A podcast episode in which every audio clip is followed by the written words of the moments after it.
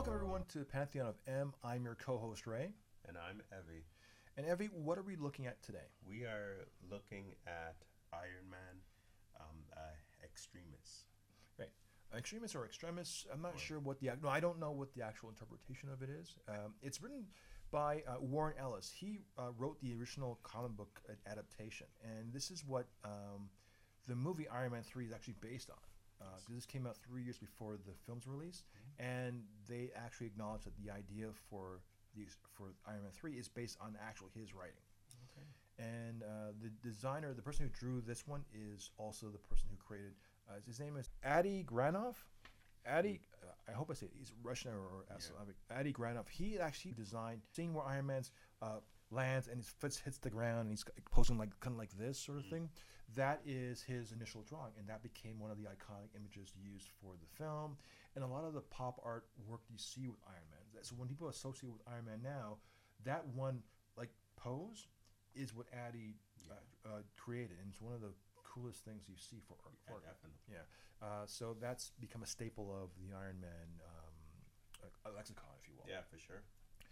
Okay, so extremis, what is it? Basically, it's technology. It is a biotechnical um, evolution of nanotechnology to help uh, systematically eradicate or control like disease or, or improve the human function. It's like having robots in your system to help make you function better. It, in this case, it goes on a DNA level. It Like nano. technology. Yeah, Nano- right. It can re. In this case, it can restructure your DNA.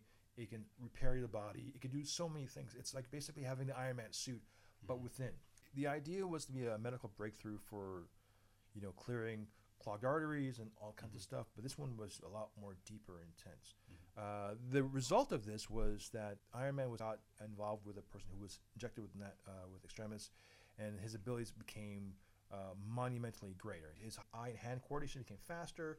He could run great distances. His strength was optimum, well beyond the strength of like Captain America's Mhm. strength. It was like off the scale. Uh, he could literally breathe fire, um, hit temperatures beyond belief. Yeah. Uh, that's something that was exposed in Agents of S.H.I.E.L.D. Until they were able to control that issue, as well as the Iron Man 3 movie, too. This character's name was Mallen. Uh, he was a white supremacist uh, person who, uh, from childhood, was experiencing uh, his, the death of his family and, and wanted revenge uh, and wanted to promote the uh, white power uh, myth- ideology. When Iron Man confronted him, uh, every blow broke Iron Man's body, like in the armor. Like it was intense, and he needed to use extremis on himself, which was a way to mesh man and machine together faster. And in the comics, that's what ended up happening. I'm not sure how much. Well, no, in the comics, it's almost word for word verbatim. Uh, the idea was to get Tony to the level where his rate of thinking went in the same speed as the rate of thinking with the body of, of the armor. Rather than having a robot sense of like movement, he's actually can think and move in such a quick time. Right. So it was like the next level of evolution for Iron Man, and that was the the mesh uh, man and machine, and that's what the purpose of um, Extremis was. Now, there's a lot of moral issues with that. There's a lot of moral ambiguity in that. Uh, that could be discussed in another day. Mm. If you want to discuss it now, we can.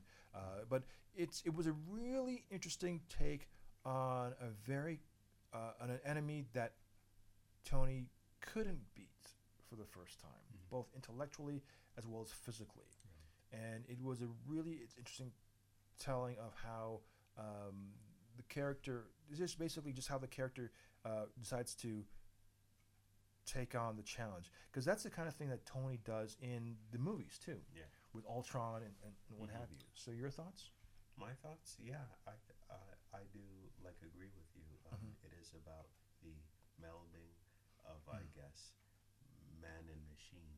mm-hmm. Uh, you know, like and who would who would win?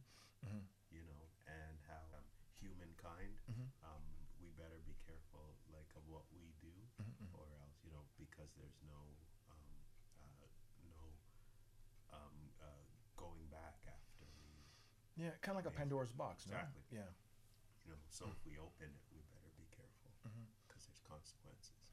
I like the. There's a discussion where they go see this one guy, which, is- which is led into in a, later on in the episode. He's like the dude from like the Big Lebowski, Okay. who is like when they talk to him, he's kind of like a technical guru who who understands both the technological side as well as the uh, philosophical and chemical side, Right. biological side of it. Right. And when he spoke to Tony and Maya, who's the the, the person who created Extremis, Mhm.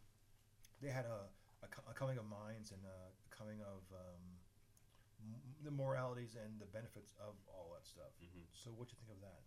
That was interesting, you know, Mm-hmm. um, that actually sh- um, she actually used Iron Man. Actually do something she wanted pass. Right. You know, like more uh, information. Mhm. You know, and how and to make all of these other um, uh, technologies, Mhm. right? Mhm. So you know, um, yeah, it, it you know because now she could um, go on and do whatever she wants. I always thought it'd be you two who'd be road testing the future for us. But you, you're stuck in essentially punching biological structure until it gives up and does what you want. And Tony, you fiddled with some medical patents and built a superhero suit. She's the Edward Teller of biology, and you're the Dean Kamen of technology. That's not fair. Dean Kamen's done good, useful work. Yeah, but he also made the Segway. Clive Sinclair made Britain a center of excellence for consumer microcomputing, but all he's remembered for is the C5, which was a Segway with pedals. You two are going to your graves with the epitaph almost useful. But then, so am I. What are you working on right now? Mostly, I'm taking drugs. I spend my days cooking down Illinois bundleweed into DMT and raising mushrooms. The conversation they had was interesting, like the, um, the, the drawbacks and benefits of that. But yeah, I looked at him. It's funny 'cause I saw some of the sorry, I saw some of the makings of the film, and the character that that person's on, I forgot his the character's name, but uh, he looks like Jeff Bridges, Yeah. right? okay. And the person who, who does the voice looks like the person like Jeff Bridges. Oh, So when they were doing the drawings, it's, it's act, what you're looking at is actually the person talking.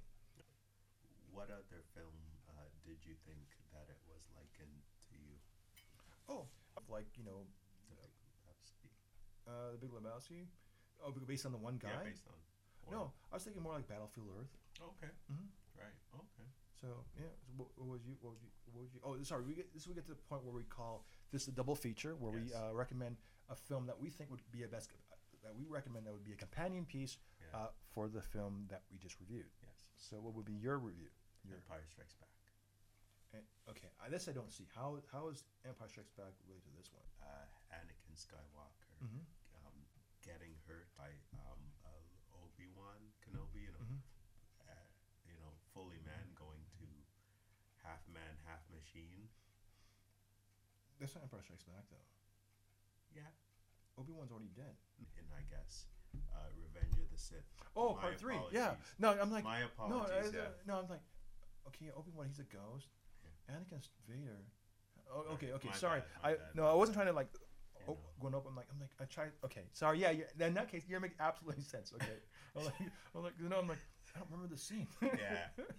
okay, it's an extra scene that they. yeah, the bonus scene that no one saw. Exactly. so uh, yeah, so Re- sorry, Revenge of the Sith. you know. Yeah, this is the, during the, the lava scene. The, Exactly. Okay. Lava scene, right? Right. The the You lava know, planet. you Right. know. Okay. um, which is the birth of Vader, and Yes. Vader went Mhm. on to, I guess, rule like the Empire? Because he was more man than machine at the end, right? Okay. You know, I guess. so you kind of be so so then that um, his getting hurt and Mhm. almost dying led to a new um, technology, Mhm. which which changed the Mhm. changed the Star Wars world forever because you know Mhm. he was he he was um, he actually ordered um, um, Alderaan blown up. He Mhm. choked Padme, and a Yeah. whole bunch of things Mm. happened with him being turned To to, the- machine, Right. dark side. Yeah. Okay. Well, my official. I'm gonna give you my official like uh, uh, thing. So my official.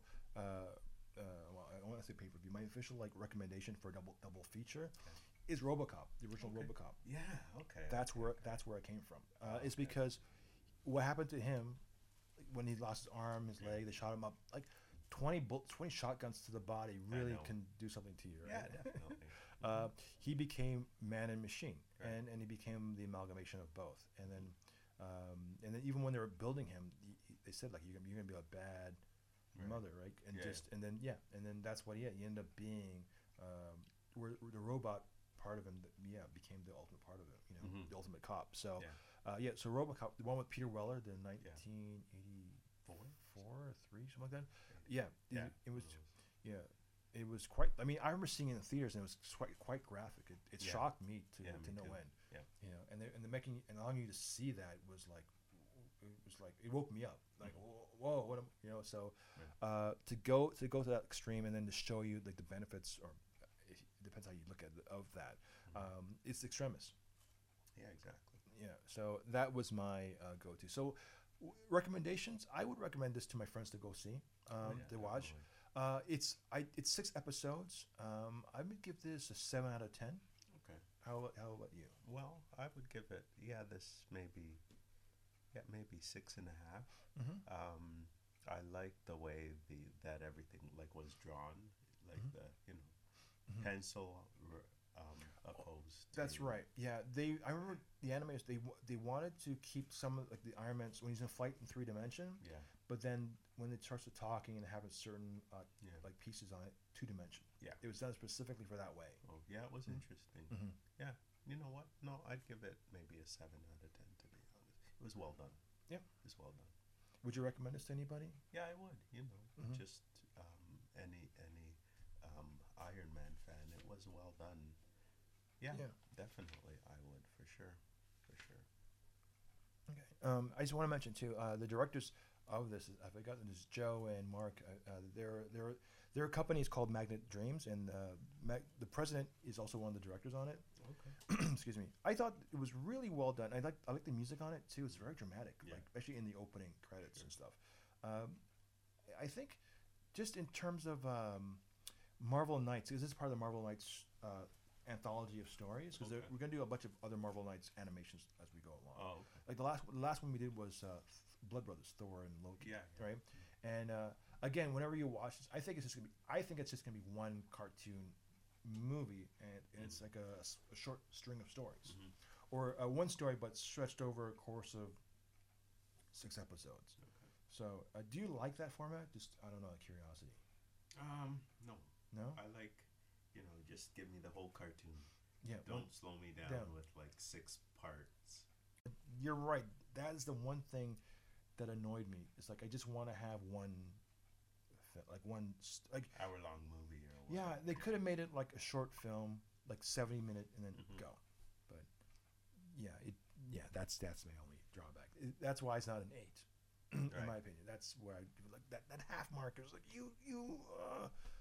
Why do I gotta watch this thing over again? I was like, I know, I know this is what happened to the guy. I know this is what. Okay, but that's that's just me. I'm Yeah. like, oh, no, seriously. No, I do agree with you. Well, What do you think about the voices too? Like, do you think the voices match the characters? some of them, no. Yeah, which ones? I don't know. I guess. Um, I don't know. I think the guy in the Hawaiian shirt or Mhm. whatever, he didn't match from Oh. what I think. but- Okay. No, I just thought he was more like the dude when he matched the dude. I thought Stark's voice was kind of like.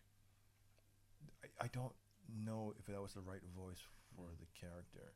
I know when we did the uh, uh, um, Iron Man Hulk and we did the uh, Heroes United, Mhm. um, it was the guy who did Talbot and um, Adrian Pascar, pa- Okay. pa- Pat, Patscar, the guy from Heroes, and uh, he, he played Talbot on Agents of Shield. Oh, okay. He did the voice for Tony Stark. Oh, wow. And then, not even necessarily knowing who the actor is, but just listening to the voice. Okay.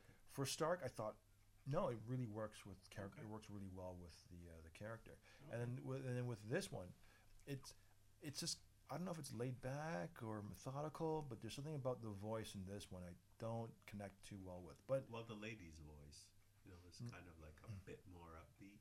yeah, it was. I, I don't know. I don't think it. And, and Henson's voice, I didn't think was too well. I think it's because I'm looking at the film, thinking of the movie, and then seeing the actor, and then seeing this portrayal of Henson. Yeah. It seemed a little strange. But then Henson, Jensen, or Jensen, in, even in the Invincible Iron Man, didn't look too normal either. Like, Yeah. yeah, I. It's just, I, I, I guess it's just a matter of how you interpret the character to what you see. Sure. Personal, personal preference. Um, but with that, I got nothing else to say. Same here. Okay. Well, we ask you to hit subscribe at the bottom of the screen. We love to hear uh, any of your comments, so please subscribe and list any comments you want to say, uh, recommendations or films we should, review, should, we should be reviewing or talk yeah. about. Uh, we'd love to hear from you. And but until then, uh, we'll talk to you later. I am Ray. I'm Evie. Take.